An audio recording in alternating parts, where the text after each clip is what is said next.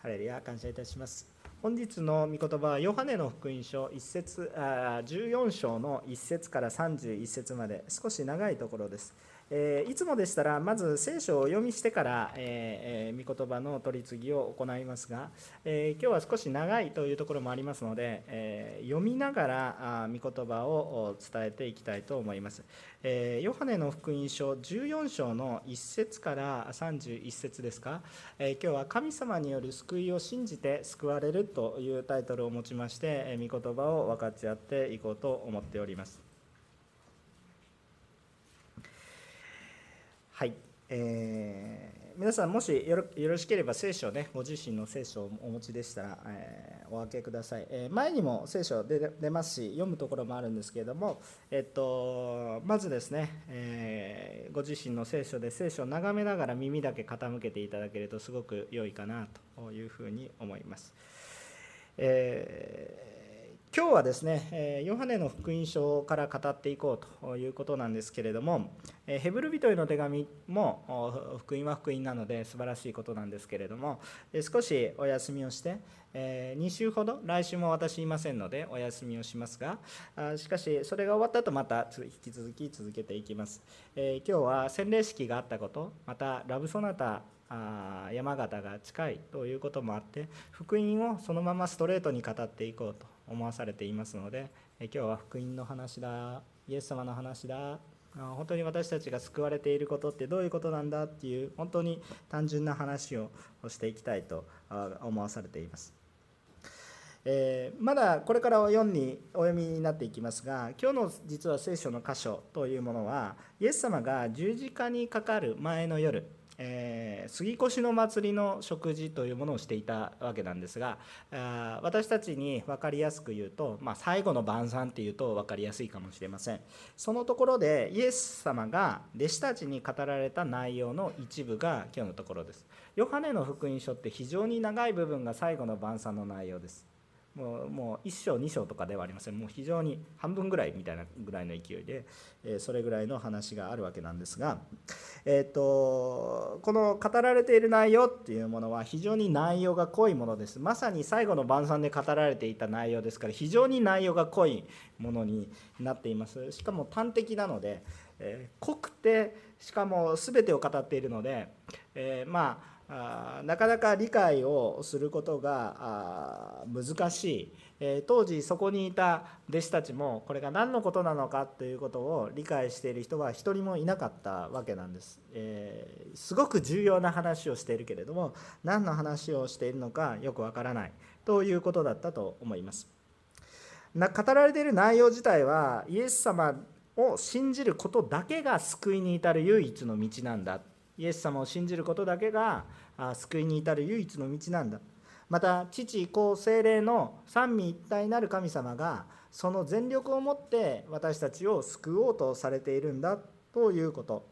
一方でまたそのイエス様を愛し生きる者というものは主に従う人生が生まれてくるんだよという話をしているわけなんですがまだ弟子たちにはタイミングではなかったんですね。ですので全く何の話をしているかわからないわけだったんです。ところが今現在今日私たちは同じ御言葉を主から受けますが時代と空間を超えて残されたこの聖書の御言葉を通して私たちはイエス様の話をイエス様から聞くわけですがこれは十字架と復活っていう出来事を通過しその意味を知っている私たちにとっては理解できるお話になっています。ですからこのことを覚えて、えこの恵みを受けていきたいと思います。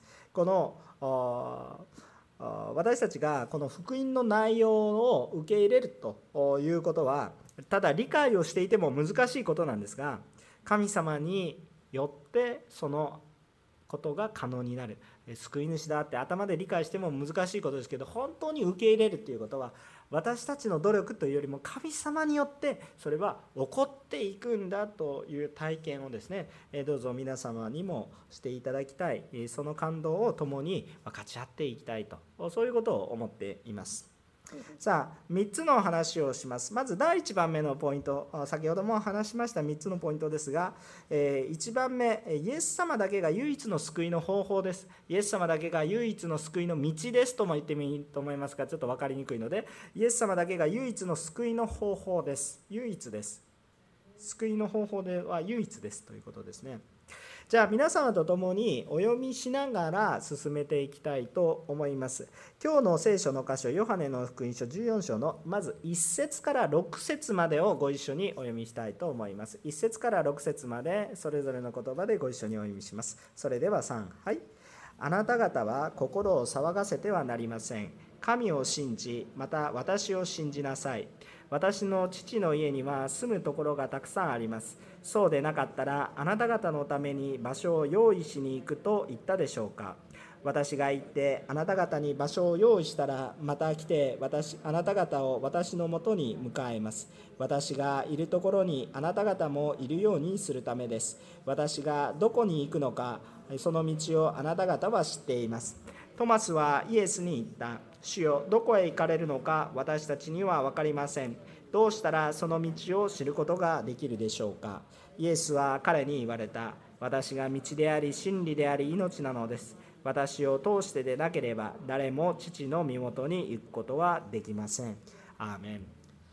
皆さん最初からお勧めしますが今日の御言葉でもし皆さんが線を引けるところがあるならば心に残るところはもう線をバンバン引いちゃってください自分の聖書だったらね教会の聖書はちょっとやめてくださいね。でも自分の聖書だったらバンバン今日は本当に重要なあの御言葉がもう連発してきます。もうこれだけ覚えていても救われるっていうような聖書の歌詞がバンバンバンバン出てきます、えー、ですのでもう示されるところはどんどん線を引いていただけたら嬉しいかなというふうに思います。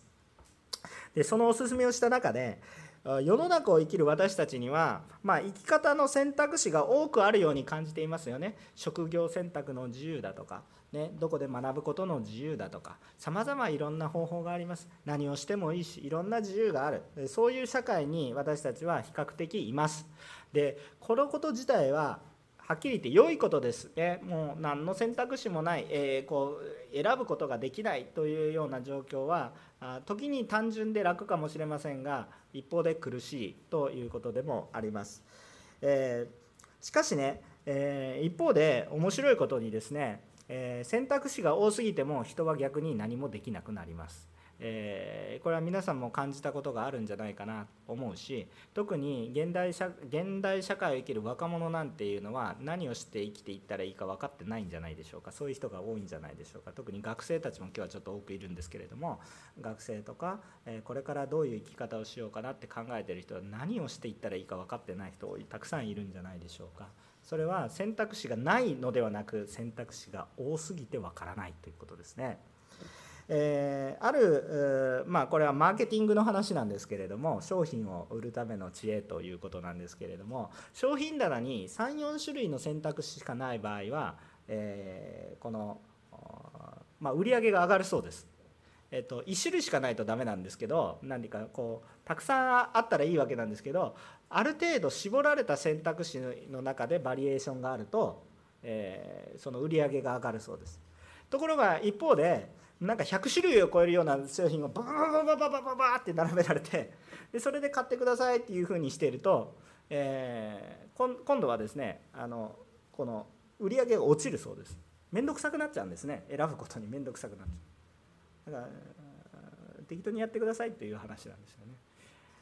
私もあのそんなに高級な店に行ったことはないんですけれども高級な店あの普通の安い店に行くとおじおじさんが「今日何する?」とか言ったら「うんあアメリカンコーヒーください」って言ったら「はいどうぞ」みたいな感じでくれるわけですけど あのなんかわけのわからんいやわけのわけは分かるんですけれども非常に高価なところに行くと「えー、あアメリカンコーヒーください」って言ったら「豆はどうしますか?」みたいな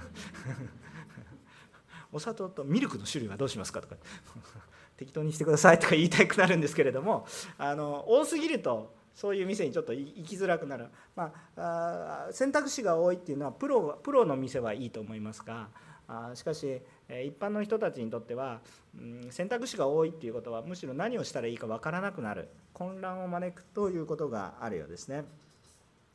私たちには自由が与えられているということは素晴らしいことです。これは本当に素晴らしいことですがしかしあまりにも自由すぎると何をしたらいいのかが分からなくなる。自分の立ち位置も分からなくなる。何をしてもいいけど何もできなくなる。全く意味がなくなることを私たちはしてしまっているしそれを現代社会の中で私たちも感じることがあるわけです。さあ皆様はどのように生きていくべきかということに対してちゃんと指針を持っていらっしゃいますか？さあイエス様はこの人の生きるべき道は唯一イエス・キリストを信じることだって書いてありましたよね。皆さん読んでくださいましたよね。読まれましたよね。いろんな聖書の箇所あります。あなた方心騒がしてるどれにしようかな。どあどうしようかな。心騒がイエスを信じまた私を信じなさい。こういうことを言ってるわけです。私がどこに行くのかその道をあなた方は知っています。トマシはイエスに言った主よ。どこに行かれるのか私たちには分かりませんって言ってませんか？大丈夫ですか？どうしたら私はその道を知ることができるでしょう？イエス様ははっきりと私が道であり真理であり命なのです。私を通してなければ誰も父の身元に行くことはできません。誰も行くことはできません。家はいっぱいあるのにちょっとちょっと飛ばしてしまいましたけどだからちょっと聖書の御言葉を眺めながら読んでいただきたいんで見ていただきたいんですけど私の父の家には家がたくさんある。ちゃんと帰るべき道があるちゃんと行くべきところもある私たちが行くべき歩み方もある。生き方がある。でもわからないって弟子は言っていて何を言っているの？それは私ですよって言ってイエス様が言ってる。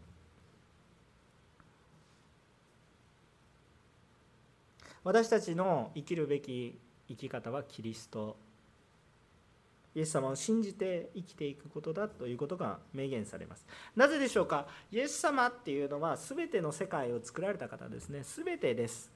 だからイエス様から始まらないと始まらないっていう話です。イエス様が全て気づくか気づかないかの問題ですけれども認めるか認めないかの問題はありますけれどもしかし認めようが認めないよう認めないが事実は変わらないということです。霊的な真理は変わらない。そこは何かって主が全てを始められた。だから主と共に歩まなければ始まらない。じゃあ今生きてる人生は一体何なのかって言って主と共に歩まなければ虚しいということになります。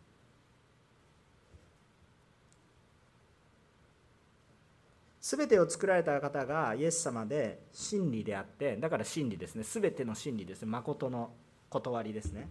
でそして命だっていうんです。命なかったら皆さん何も始められたいでしょ？もうまず命ないとダメじゃないですか。よく災害の時にまず命を守りなさい。家が潰れてもなんとかなるけれども死んでしまったらもうダメだって分かりやすい考え方ですよね。命ないとダメですよね。これ非常に分かりやすくなる。極端なことを考えるとね分かりやすくなります。で私たちは選択肢が多いと何もできなくなりますが一方で選択肢が1つだって言われるとないって言われると絶望ですけど1つだって言われると今度は反発心が生まれてきます。そうじゃないですか。あなたの選択肢はこれだけですってであなたの救い主はイエス様だけですって言われたら反発心を抱く方が多いんです。アンチクリスチャンだった皆様。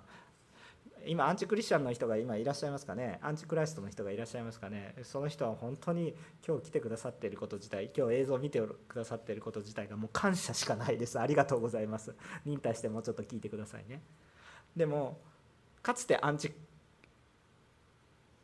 クライストイエス様が嫌いだった人。でそういう人の多くはですねなんか独善的もう一つしかないって言われるから押し付けがましい。もう嫌だ。強制される。自由がない。視野が狭い。そういう考えが嫌いであの皆さんのご家族の中でむちゃくちゃたくさんいらっしゃるんじゃないですか。皆さんの息子や娘。もうみんな多くの方がそういうことをおっしゃって。いると思いますしそう私も伝道する中でそういうことをたくさん感じてきました。さあやっぱり一つだけだって言われると多すぎても何もできないけど何でもいいんだって言われても何もできなくなるけれども一つだけだって言われたら34種類だったらいいけど一つだけだって言われると嫌って言うんです。何もこう多すぎて何もできないんでしょじゃあ私が選んであげる一つって言われるとそれは嫌っていうわけですよ。選択肢をください。それは非常によく分かります。それは一般の物事の考え方の中ではそれはそうでしょうと思います。自由がないように思います。強制的だと感じるからです。ね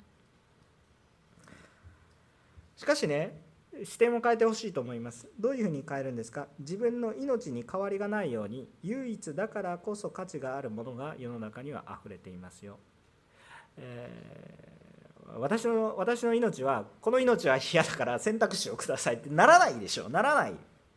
でも変えることができないわけでならないわけですよ私あの人に最近世の中の中に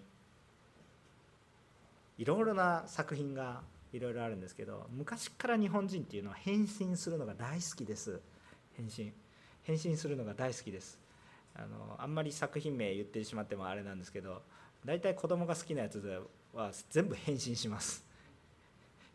変身するでしょ？なんとかマンとかね。なんとかマンとか意味わかんないですけど、まあ、ちょっとあまり商品名の宣伝になっちゃう。なんとかマンとかね。なんとかなんとかだとか出てくるでしょ。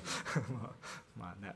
まあ、あのちょっといろいろ僕も好きだったものがありますね。男性はそうですしかし、えー、女性だったらどうなんですかね。なんかちょっと古古いですけど。なんとかちゃんとかねマジカルなんとかとかなんかとにかく変身するんですよで最近流行りは何かなって言ったら別の世界に行くみたいな話がなんかたくさんあります。まあそれは別に日本だけじゃなくてファンタジーという世界はどこでもあるわけですね。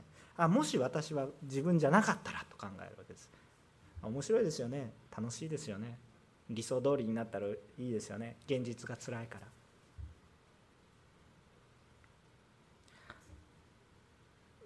一時の慰めで楽しむ部分にはいいですけどでもそれはそれを本当に信じたら随分と大変な生き方ですね。それは楽しんでいるぐらいだったらいいであこれだったら面白いなって面白がってるぐらいだったらいいですけれどもそれを真面目に信じてしまっては皆さん苦しい生活になると思いますね。で一体何かというと私たちが本当にもっと根本的な考えを持つとあやっぱり唯一だということが真理なんですね。皆さん私の命を別のものと選択肢を持って考えますか？考えないでしょ。まず命を守らないとって思うでしょ。これ非常に分かりやすいことです。つまり一体何かって言ったらイエス・キリストっていうのは選択肢の話ではないですよ。命の話をしてるんですよって。私たちがスーパーに行って「はいこの商品今日はこのパスタ今日はこのパスタ」ってなんでパスタか知らない。私パスタ別に好きなわけじゃないですけどパンと浮かんだわけ、まあ、とにかくそういうふうにジャンルを選ぶそういうレベルの話ではなくもっと根本的に。今日私がどこに行くかではなく今日私は生きているかどうかっていう話なんです。選択肢は生きるということになります。その命は何かっていうとイエス・キリストですよって言って。これ受けられないんですよ。これ難しいんですよ。でもでも聖書は何を言ってるか命はイエス様だと言ってるわけでしょ。命がイエス様だと言ってるわけです。皆さん今ね頭をフル回転させてる人いいと思います。あの今日のメッセージは頭をフル回転させて話すことはできますが3時間ください。ちょっと難しいと思いますので霊的に語っています。でも本当に分かりたいと思う人は今日主が語られた人なので私を捕まえてください。別に時間を取りますちゃんと。でも今日は霊的にただ宣言だけしています。イエス様が命なんです。命というのは何なのかって探していったら答えはイエス・キリストです。私がどうにかこうにかするものじゃなくて自然に生まれてきたものじゃなくてイエス様が作られイエス様に属するものが命だということです。だからイエス様に属さないと始まらない世界を作られた方であり命そのものであるから。だからそういう話もっと根本的な次元の話をしてるんです。そこから始まるからこのイエス様の中にあって神様は本当に多様性を持っておられる方です。では見てください。神様の世界見てください。神様が作られた世界私たちは見てますよね。当然人間が行っているちょっと問題のあることもたくさんあるし今目に見えている世界は罪の中によってちょっと傷物になってしまった世界ですけれどもしかしそれでも神様の恵みはあふれてる。いかに多様性で豊かなのかっていうことが分かってるでしょ。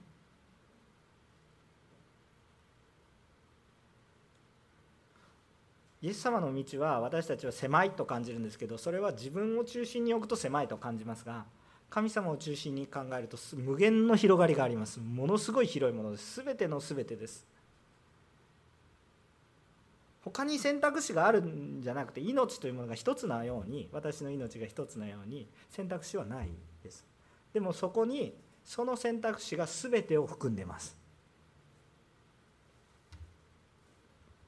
そのように私たちが捉えるとあそのことに神様が気づかされてくださるんですよね。このことを一時自分の頭の中でなんだ神様強制的ななんで神っていうのは本当にいるのかとかいろいろいろいろ頭の中で考えると、まあ、そういう人は3時間でも足りないんですけどちゃんと話すことができます。しかしごちゃごちゃしないでまず私たちが受け取るべきことは一体何かあなた方心を騒がしてはなりません。神を信じまた私つまりイエスを信じなさい。6節イエスは彼に言われた私が道であり真理であり命なのです。私を通してでなければ誰も父の身元に行くことはできません。神様のところに家があるんです。2節私の父の家には住むところがたくさんあります。そうでなかったらあなた方のために場所を用意しに行くと言ったでしょうか。私たちが本当に虚しくさまようことはない。私たちはちゃんと行くべきところがある。ちゃんとベースがある。でもそこに行くためにはイエス様しかない。そこに行くためには命がないといけない。でもそれはイエス様イエスなんだよ。私たちの人生はさまざまな多様性があります。しかしそういう多様性の中にイエス様を入れないでください。もっと根本的な話です。命の話です。そこから始まる話です。どれにしようかなって選べることではありません。あキリスト教でも仏教でも何でもいいんだ。そのうちの選択肢の一つ。昔偉人伝の中になんかいろいろな人いましたよね。ちょっとなるべくクリスチャンを出そうかなと思いますけどシュバイサーとかヘレン・ケラーとかいろいろ出てきて。まあね、えークリスチャンじゃないものもいっぱい出てきますよね、えー、徳川家康とかね、まあ、そんなのも出てきますけれども。そういう偉人伝みたいな本が昔あってその中にイエス・キリストって出てくるんですよ。でこれ自体は人にとってねあ触れやすいものだからいいものかなと思いますけどそれに並べてイエス・キリストを置いちゃダメなんです。全然違う次元のもっと根本的な話。それに並べる選択肢だと私たちが思うのでそこが信仰の間違いです。私たちがどれにしようかなって選ぶことじゃなくて命そのものですよということを覚えてください。今日イエス様のことがダイレクトに分かった方は本当に感謝ですね。だから主を賛美する意味があります。だから礼拝に意味があります。命だからです。さあ2番目のポイントをお話したいと思います。2番目のポイントは神様が全力で私たちを救おうとされています。神様は全力で私たちを救おうとされています。ちょっと細切れに読んでいきます。7節から11節をご一緒に読みましょう。7節から11節ご一緒に読みましょう。3はい。あなた方が私を知っているなら私の父をもう知ることになります。今から父を知るのです。いやすでにあなた方は父を見たのです。ピリポはイエスに言った、主よ、私たちに父を見せてください。そうすれば満足します。イエスは彼に言われた、ピリポ、こんなに長い間、あなた方と一緒にいるのを私を知らないのですか？私を見た人は父を見たのです。どうしてあなたは私たちに父を見せてください？というのですか？私私が父にうちにいて、父が私のうちにおられることを信じていないのですか？私があなた方に言う言葉は自分から話しているのではありません。私のうちにおられる父がご自分の技を行っておられるのです。私が父のうちにいて、父が私のうちにおられると私が言うのを信じなさい。信じられないのなら技のゆえに信じなさい。こういうことを言われています。これはですね、本当に父というのは天の父なる神様のことを意味しています。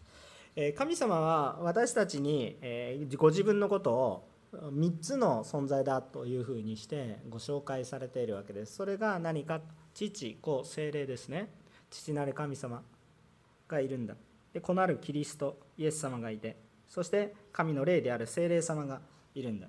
この3つのものが完全な人格があり、それぞれが独立しているように思いながら独立してるんだけれども独立はしてなくて一つだって言ってるんですよ。もう矛盾ですね。人間の頭の中で独立してたらバラバラでしょ？でも一致してるんだったら独立してなくて依存してるっていう考え方が私たちは理解できるんですけど神様が言ってるのは独立してるけど一つだよって言ってるんです。もうはわけわからん。というふうなこういうふうな状況になるんですけれどもまあこれは人間の理解ではこう理解することができない。人間の理解は超えていることだということを認めるとある程度受け取りやすくなります。神様と人とは次元が違うんだということ。神様を理解できるんだったらもうそれは理解できるものはすでに神様ではないと。そういうことを覚えると一つちょっと気は楽になるわけなんですけれどもあまああのこの三位一体というものを私たちが受け入れられるとまあ一つ感謝かな死を信じるということ理解できなくても死を信じるという世界が広がってくる。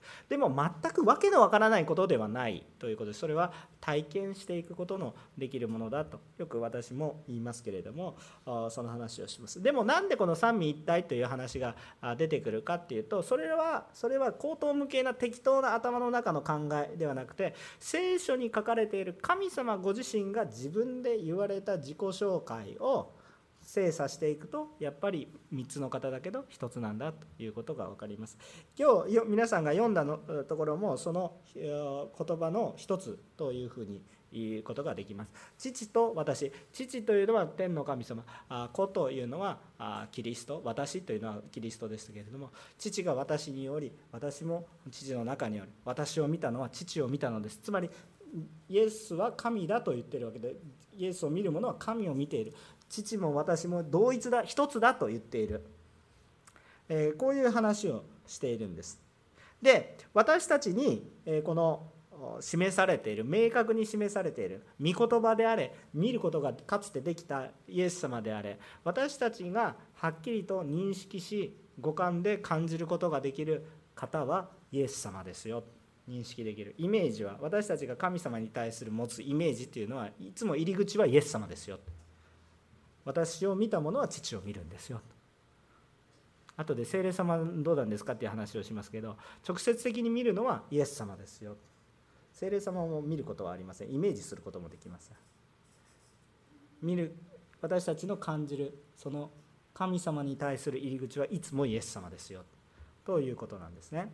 でこのことはが、まあ、書かれてあるわけです。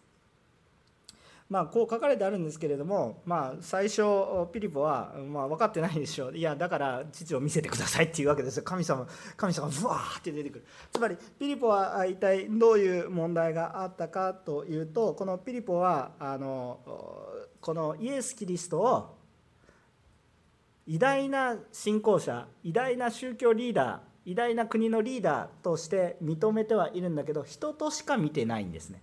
人としか見てない。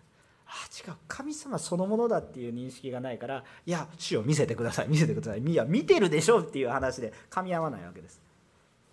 さあ今日私のメッセージも皆さんと共に噛み合ってないでしょうか？噛み合ってるでしょうか？噛み合ってれば幸いですね。私たちは主に出会ってる。いいですか？皆さんが読んでいる御言葉は何ですか？御言葉だけどねって感じてるんですか？それは何ですかっていう話。それが一体何ですかということに理解が及べばピリポの質問に答えていることになります。私たちの御言葉に対する姿勢が変わりますね。礼拝に対する私たちが向き合っている方は一体誰ですか？何ですか？私たちが今読んでいる御言葉は一体何ですか？ということです。神様。ということが私たちのうちに明確になっていくと御言葉に対する姿勢が変わり私たちの信仰も変わるわけですね。しかしこのためには助けが必要です。その話はまた後でします。ちょっと飛ばして今度は16節から20節をお読みします。16節から20節お読みします。16節から3はい。そして私が父にお願いすると父はもう一人の助け主をお与えくださりその助け主がいつまでもあなた方と共にいるようにしてくださいます。この方は真理の御霊です。要はこの方を見ることも知ることもないので受け入れることができません。あなた方はこの方を知っています。この方はあなた方と共におられまたあなた方のうちにおられるようになるのです。また私はあなた方を捨てて孤児にはしません。あなた方のところに戻ってきます。あと少しで世は私を見なくなります。しかしあなた方は私を見ます。私が生き、あなた方も生きることになるからです。その日には私が父のうちに、あなた方が私のうちに、そして私があなた方のうちにいることがあなた方に分かります。アーメンすごい御言葉がいっぱい出てきますね。もうたくさん繊維引いてください。慰めになるような言葉いっぱいありますね。まあ、あねあ、18節なんて私も好きなあ御言葉です。また17節なんていうのは私が本当に信仰の確信を受けていくようなあそういう、えー、話ですね。あのまあ、本当に素晴らしいもう本当に皆さんの信仰生活にむちゃくちゃヒントになる言葉しかないんですけれどもすごく濃度が高いです。あの真理の濃度が高い御言葉ですがあの飛ばした箇所はちゃんと後で拾っていきます。全部読みます、えー、今度は精霊の話が出てくるわけです。今度は精霊の話が出てくる。イエス様と父なる神様が一つであることを分かるためには人間的な努力では分かりませんよ。だからさっきからずっと言ってるんですけど人間的な考えをフル活動しても三位一体だって分かんないしイエス様が命だってことも分かんないしイエス様しか選択肢がないことが恵みだっていうことも分かんない。むしろ束縛としか考えられない。それは人間の力です。人間の力でいくら頑張ってもそういう思考にしかいかない。それはもうそういうものだと。ただ神様はそれが分かっているので助け主を送るんだよ。助け主を送るんだよ。助けてください人間の力ではできない。だから神が与えられたご自身神様の霊そのもの神様のまあ存在そのものと言ってもいいかもしれませんがそれを私たちに助け手として与える。もう考えられないことですよね。もう考えられないことですよね。神様が来て私たちを下僕のように扱うんじゃなくて私たちを助けるために神様がロークする。わけのわからないことですけれどもそれが行われる。神様は私たちを助けるためにロークされてる。助けられる人と助ける人ってどっちがロックしますか？助ける人の方が苦労が多いですよ。当然ですね。当たり前です。もちろん助かる人が大変だって考える人もいるかもしれませんけど別に助ける人は別にそれをする義務はないわけですから。自分のことプラスそれをするわけですから。そのロークっていうのは大きいことですよね。本当に感謝なことですね。でも弟子たちはこの語られてる内容弟子たち全然理解してないんです。ちんぷんかんぷんです。濃度が高すぎて。次元の高い話をしていてちんぷんかんぷんです。で私たちのうちにもちんぷんかんぷんになってるとちょっと厳しいわけなんですか？しかし今日語られているこの内容が本当に皆さんの中に分かるようになる時が来ます。それは一体何かっていうと精霊様に満たされ精霊の助けあ神様の助けを受ける時ここに書かれている内容がビンビンきます。もう私のメッセージだって必要なくなります。もうあの今日皆さんが読んだもう本当にもうダイレクトに語られる御言葉に線を引いてくださいって言ってるのはそういう話で。本当にビンビンときます。もう御言葉が浮いて出てくるような体験ですそれは。もうこう生きて動いている私の中に働いていくようなそのような体験が起こってくるわけです。神様は私たちを見捨てて孤児にはされません。弟子たちは分かっていなかったです。このことが本当にこの時に語られたイエス様の言葉を理解していくのはイエス様が十字架にかかって死なれそして復活され実際に会ったら分かったんですか？まだ分かりません。その後天に昇られてイエス様が目に見えなくなった後精霊がペンテコステの時五巡節の時に下った時に初めて理解できました。語られていてもわからないです。頭で理解していてもわからないんです。耳で聞いていても悟らないんです。それはなぜですか？自分の心で悟ろう。自分の思いで理解しよう。自分の枠の中に神様を入れようとしているからわからないんです。そうではなく神様の方に入るんです。そうしたらわかるんです。開かれるんです。目が見えるんです。私の方に神様を引き寄せようとするかわからない。神様の方に委ねて神様の方に入ったらそれがわかる。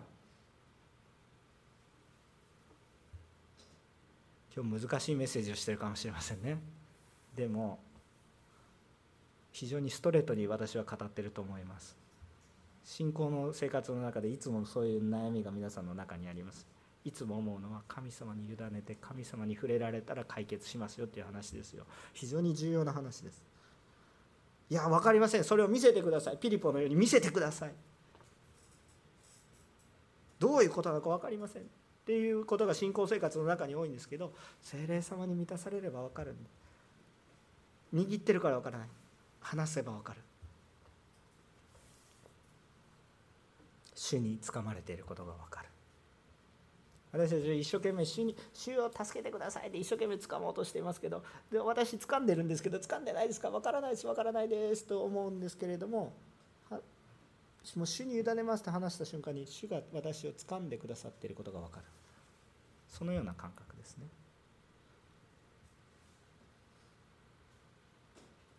25節から29節をお読みします。25節から29節。一緒にお読みしましょうか。3はいこれらのことを私はあなた方と一緒にいる間に話しました。しかし助け主すなわち私が父が私の名によってお使しになる精霊はあなた方にすべてのことを教え私があなた方に話したすべてのことを思い起こさせてくださいます。私はあなた方に平安を残します。私の平安を与えます。私は世が与えるのと同じようには与えません。あなた方は心を騒がせてはなりません。ひるんではなりません。私は去っていくがあなた方のところに戻ってくると私が言ったのをあなた方は聞きました。私を愛しているなら私が父のもとに行くことをあなた方は喜ぶはずです。父は私よりも偉大な方だからです。今私はそれが起こる前にあなた方に話しました。それが起こった時あなた方が信じるためです。アメン。今分からなくてもあなた方に必ず分かる時が来ますよ。でもそれは精霊に触れられた時に分かります。あらかじめ語っていますよ。私たちにも同様のことですね。私たちの信仰の御言葉信仰は御言葉の土台の上にあります。しかしこれを思い起こさず信じるようになり私たちに平安を起こさせるようになるためには私たちがいくら努力して聖書勉強をしても難しい。それを本当に理解させるのは誰か。神ご自身ですよ神様が触れられた時に初めていくら聖書の文を分解してよく理解してイスラエルの歴史をよく知ってそして今の人間の愚かさをよく知ったとしても救いは難しい。一体どこから救いが来るのか。精霊様の助けを受けた時に分かるんです。これは精霊様の助けを受けなければ正直絶対に分かりません。どうやったら分かるんですか？どうやったら分かるんですか？という質問を持ち続けている人には分からない。そうじゃなくてどうやっても私に分からない。主を助けてくださいというものに分かる。これはねもうねもう本当にどう伝えたらいいか分からないし私もそれに陥る時もあるので本当に苦しむんですよね。信仰生活で苦しむ時はいつも苦しいですけどいつも頑張ろうとしてる時に苦しみます。でも主が働かれてるっていう時に平安を受け自分で頑張ってるよりも偉大な力が出てくる。これはいつも不思議なことでどうやって出会いますか？どうやってしたらいいんですか？どうやって違う違うんですよ。それではない。精霊様の助けを求める。主を求める。わけわからない話をしてるように感じる感じますか？いや感じるかもしれません。私も感じるだろうなと思っています。でも一度でも体験した人は何を話してるか分かる。それは主がなしてくださらなければ私たちは何もできない。最初言ったでしょ？イエス様が命なんですよ。そこから始まらないと何も始まらないのに選択肢の問題ではないんですよっていう話です。そこにまず土台を置く。御言葉から始まっていく。イエス様から始まっていく。私たちはいくら財を築きお金をさっきヨークさんの証の中にあって生活は安定して良くなったのに心が空虚でという証がありましたね。なんでそんなこと生活が安定してるんですよ安定してちゃんと人からもああ認められる存在になっているのにも心が空虚になっていくのはなぜですか根本の問題なんですよ。自分の力では空虚になるんです。でそれをどう満たすのか。それは私が満たすのではなく主によって満たされるしかない。主の助けを受けるしかない。と言ってるんです。神様は私たちのことを適当に置いておかれません。何と言ってるんですか？私はあなたたちを孤児のようにはしない。と言ってるわけです。見捨てることはしない。もっと言うならば孤児であっても見捨てはしない。私の子にすると言ってるわけですよ。ちゃんと戻ってきます。あなたには家があるって言ってる。もう今日聖書全部つながってきますからね。ちゃんと読んでください。もう示されるところはガンガン聖書線引いてください。本当に主は愛のメッセージを今私たちに時代と空間を超えて語っておられます。私たちが精霊の助けが必要です。この精霊の助けを受けてイエス様のことを理解していくんですね。道であり真理であり命であるんだから。イエス様のことを理解しないといけないですね。イエス様が分かんないといけないんです。じゃあそのためにじゃあどうするのか。でもこのイエス様が入り口なんです。私たちが本当に出会いたいっていうのは神様の愛です。父なる神様の愛が理解されてここに回復が起こればいいわけです。じゃあこの神様を理解するためにはどうしていったらいいか。精霊様の助けがいるんです。つまり何が必要か。と言っていると祈りと御言葉です。これは祈りと御言葉。じゃあ一生懸命聖書を勉強して一生懸命祈りましょうって。それもある意味適用としては正しいですがその努力だけに陥ってしまうのは意味がないこと。それは一体何が重要なことなのか。精霊とイエス様です。精霊とイエス様です。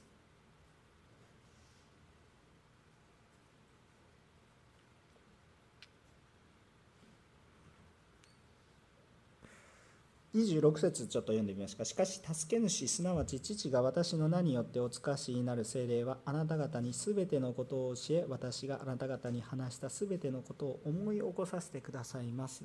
精霊によって、御言葉が思い出される。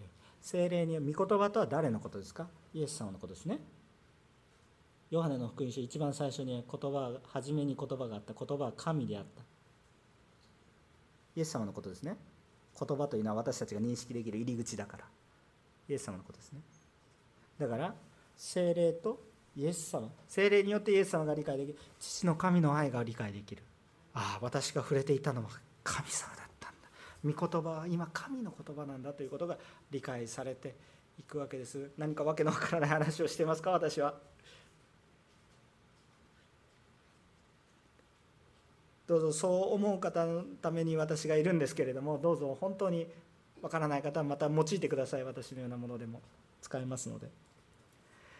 本当にその主になければ私たちは何もできない。もちろんその主に触れられているからもっと祈ろうもっと御言葉を学ぼう。今度の聖書セミナーもぜひ参加してみてください。もっと御言葉をそれ以外に私たちが求める本当の真理はそこにあるんだからそれを見ないでね科学書、まあ、参考書いろいろあってもいいと思いますよ。いいと思います、ね、それはあなたの人生を豊かにすることもあるでしょう。でもあなたの人生はそれ豊かになってもあなたの命に関わるものではありません。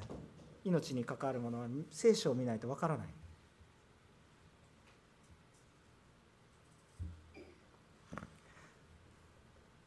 まあこれらのことを踏まえるとね全知全能であって全てのことを持っておられる方がもう三位一体のご自身の全部を通して私を全力で救おうとされているっていうことを忘れないでください。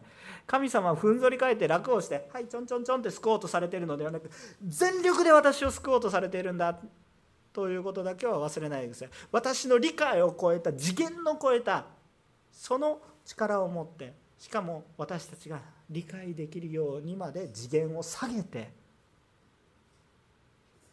来てくださっている方なんだっていうことを私たち次元下げるの嫌いですよ。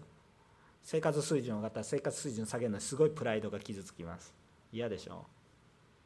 ね嫌でしょ？嫌じゃない人はもっと教会で用いられます。バンバン用いられますからどうぞどうぞ。生活水準下げるの嫌なんですよ。神様は喜んで生活水準を下げてくださって。最高のところにおられた時最低のところに行かれて。それで私たちを救ってくださってください。だから委ねましょう信じましょう受け入れましょう。どうやったら受け入れられるんですか？どうやったら受けられるんでしょうか？どうやったらじゃなくてもう委ねたらいいんですよ。どうやったら委ねられるんですか？じゃなくて委ねないと分かんないんですよ。人生の中で委ねてみてください。死に委ねる。そうすると私たちの中に神様に触れられたらどうなるのか？私たちのうちには喜びが湧いてきます。喜びが湧いてきます。それは世にある虚しい喜びじゃなくて苦しみがあっても喜べるようなわけのわからないもう根本的な喜びです。これが皆さんのうちに基本的にあります。たとえ精神的な病の中にあってネガティブな考え方をしたとしてもネガティブなのにポジティブみたいな人が生まれてきます。不思議なことです。これは本当に不思議なことです。もうもう性格ものすごい内向的でああって思ってるのにもかかわらずなぜかその人の周りから出てくるものはものすごい喜びに満ち溢れることができ出てきます。不思議なことです。クリスチャンの中でそういう人います。なんかネガティブなんだけどいつもなんか何もできないです何もできないですって言ってるんですけど気が付いてみるとその人の後ろにはもうできることばっかり置いてある。周りのその人たちはもうなんかもう私のような人は伝道できないんですとか言ってる人の方こそ伝道なんかある時目の前にいてなんか人が悩みを言っててそれは違うんだよとかってあんた伝道できないって言ってたんじゃないですかとかいうふうな感じで。不思議なことです。主がなされます。私が信じてるんじゃなくて主によって信じることができるようにさせてくださったんだなっていうことです。あ全ては神様の恵みなんだなっていうことが分かってきます。最後3番目。主にあるものは主に従うようになる。さあ厳しいですね。ここはちょっと厳しい御言葉です。12節から15節ちょっとね行ったり来たりしていますがその従うことに対する御言葉をまとめています。11節から、えー、12節から15節。誠に誠にあなた方に言います。私を信じる者は私が行う技を行いさらに大きな技を行います。私が父のもとに行くからです。また私はあなた方が私の名によって求めることは何でもそれをしてあげます。父が子によって栄光を受けになるためです。あなた方が私の名によって何かを私に求めるなら私がそれをしてあげます。もし私を愛しているならあなた方は私の戒めを守るはずです。イエス様を信じている者はイエス様の働きをすることになるしイエス様の命令を守ることになります。さあこれを考えた時ある信仰者たちはうやばい私は本当にイエス様を信じているのかって不安になるんです。なぜ不安になるんでしょうか？それは救いの根本が理解できてないからです。それは私がしてあげますと言ってるわけでしょ。主が出してあげます。主の中にあれば私たちが主によって用いられることは主がなしてくださると言っているんです。それを私を通して誰が言ってるんですか？神様があなたを通してするって言ってるんです。ででもそこで私がしたいといけないってなるとおおってやばいできないって思うわけですよ。しかもできてない。あらイエス様信じてるのにできてない。いや神様がしてくださいます。突然神様がしてくださる。平安の中にいたのに急に自分がイニシアチブを取ってやらないといけないとなるともう急に恐れが湧いてくる。でも神様が共にやってくださるというなら急に平安になる。そういうものですね。ですから私たちの信仰生活は主に委ねていきます。主と共にあれば主の技が出てきます。ここから平安が来るんです。ここから確信が来るんです。私の努力とか私がどれだけ祈ったか以上に主が祈らせてくださった。主がここまで導いてくださった。そういう信仰生活に変わっていくんです。え21節から24節読みましょう。21節から24節私の今あ、ごめんなさい、ちょっと急いでますね。3、はい。私の戒めを保ち、それを守る人は私を愛している人です。私を愛している人は私の父に愛され、私もその人を愛し、私自身をその人に表します。イスカリオテのユダでない方がのユダがイエスに言った「主よ私たちにはご自分を表そうとされるのに世にはそうされないのはどうしてですか?」イエスを答え彼に答えられた。誰でも私を愛する人は私の言葉を守ります。そうすれば私の父はその人を愛し私たちはその人のところに来てその人と共に住みます。私を愛さない人は私の言葉を守りません。あなた方が聞いている言葉は私のものではなく私を使わされた父のものです。アメンアメン。すごいすごい話がずっと続きますよね。あのまあ、同じようなことです。本当に神様を愛しているなら神様の働きが私たちのうちにあるはずですよね。そうならざるを得ないっていうことです。でも分かりやすいでしょ。精霊様に満たされれば満たされた人分かるんですけど精霊様に満たされたけど何もしまし何もしたくないですっていう人を私は見たことがないんです。もう精霊様に満たされるともう何かしたいほんのちょっとしたこともう掃除でもいいからしたい神様のために道の缶を拾うだけでもいい。タバコ拾うだけでもいい。何かしたいっていう喜びにあふれてくるんです精霊様に満たされると喜びにあふれるのでじっとしていられなくなるんです。何かしたい何かしたい。大したことじゃないけれども何かしたいという喜びにあふれていきます。それは主を愛しているとそうなってくる。でねイスカリオットのユダじゃない方のユダね。ちょっとややこしいですけど。裏切らなかったユダね。まあ裏切りなかったユダってちょっと、まあ、ある意味全員裏切ったわけなんですけど、まああのまあ、とにかく明確に裏切ったのはイスカリオットのユダ。でない方のユダ、ね、でない方のユダが純粋にまあ聞いたわけです。で私たちにそういうね難しいことをバーって言っておられるんですけどこういうことを弟子の私たちに言うんじゃなくて一般の社会の中でもっと言ってくださいよってなんでわざわざ私たちのところで、えー、こう人々の前では例え話でばっかり話してその解き明かしは弟子たちばっかり話してなんで人々には話さないんですか？もっと出ていってもっと私が王だってちゃんと宣言してくださいよ。っていうわけです。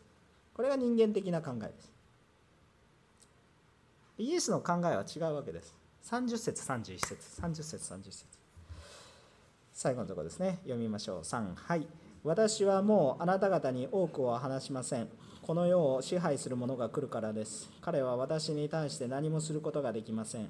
それは私が父を愛していて、父が命じられた通りのと行っていることを世が知るためです。立ちなさい。さあ、ここから行くのです。とこう書いてありますが、どうしてですか？それは私が、イエス様が父を愛していて、父の命じられた通りを行っているからです。あなたが人間的に考えてこれが良かれ良かれと考えるのではなく父がなしなさいと言われることを行いなさいということだったんです。お塗り教会が始まった時にハーヨンジョ先生ってすごい伝道の方だな宣教の方だなと思うんですけどお塗り教会が始まった時にまあハ先生が示されたんですよね。もう長年伝道しないんです。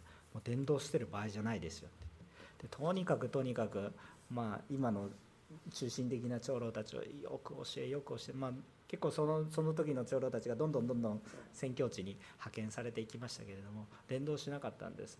なんで伝道しないんですかって信徒さんたちからたくさん言われたそうです。伝道しましょう道あふれて。でもその時じゃないんだみたいなずっと学びばっかりして訓練訓練訓練。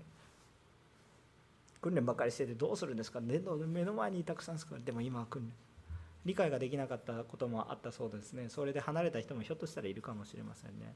でも時が来るとわっと広がる。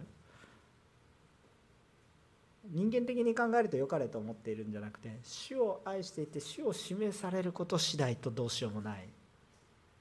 なぜそうしないんですか？人間的な計算ではなく主を愛していて主に示されること。ですで皆さんもどうですか？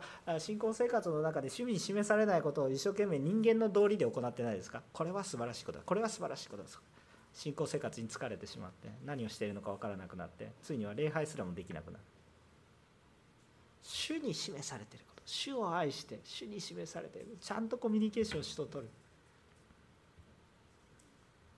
どうやってそれは起こっていきますか？御言葉からちゃんと語る。どうやったら分かるんですか？どうやったら分かるんじゃなくて御言葉をちゃんと読んで主と交わっていればそれは分かる。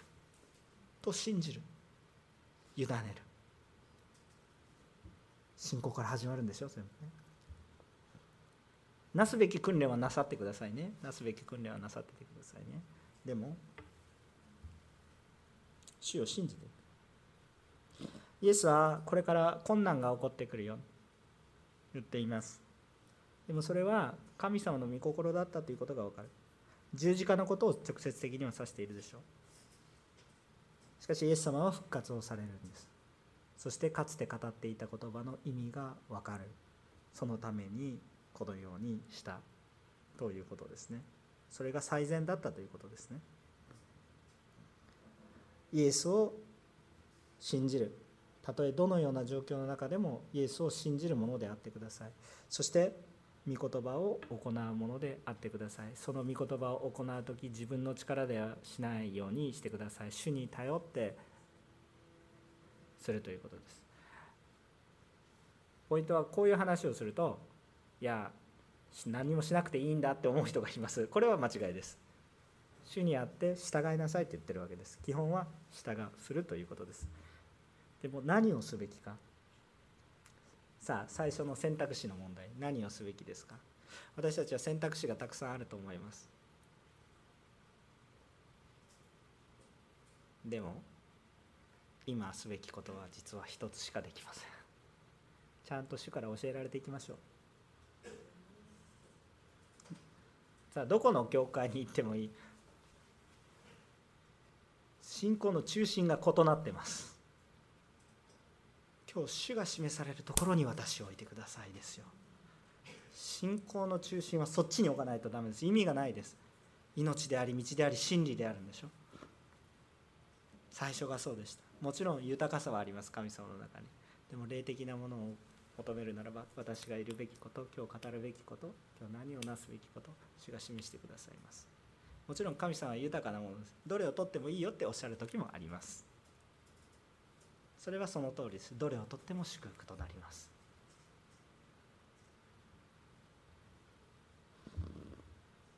それを実行できるのは自分の力ですか？違います。主により頼む。主は私たちを用いようとされているし私たちと共に働かれようとしてるんだ。何もしないっていう選択肢はないです。ちゃんと私を愛している者は私の命令を守ると言ってるわけですからちゃんと主の言葉に従っていくわけです。何もできないから主に主に全部委ねて私はふんぞり返って休んでいます。神様働いてください。この世界はないです。主は私たちと共に働こうとされています。今日は3つのことを語りました。まずイエス様だけが唯一です。唯一の道です。救いの道です。生きる道です。命です。神様は私たちを全力で救おうとされています。全力で救われた私たちは神様の愛に触れられると豊かな働き人となっていきます。長くなりましたが皆さんに主の祝福が豊かにありますように今日も皆さんのうちに主の導きがあることを信じます。お祈りいたします。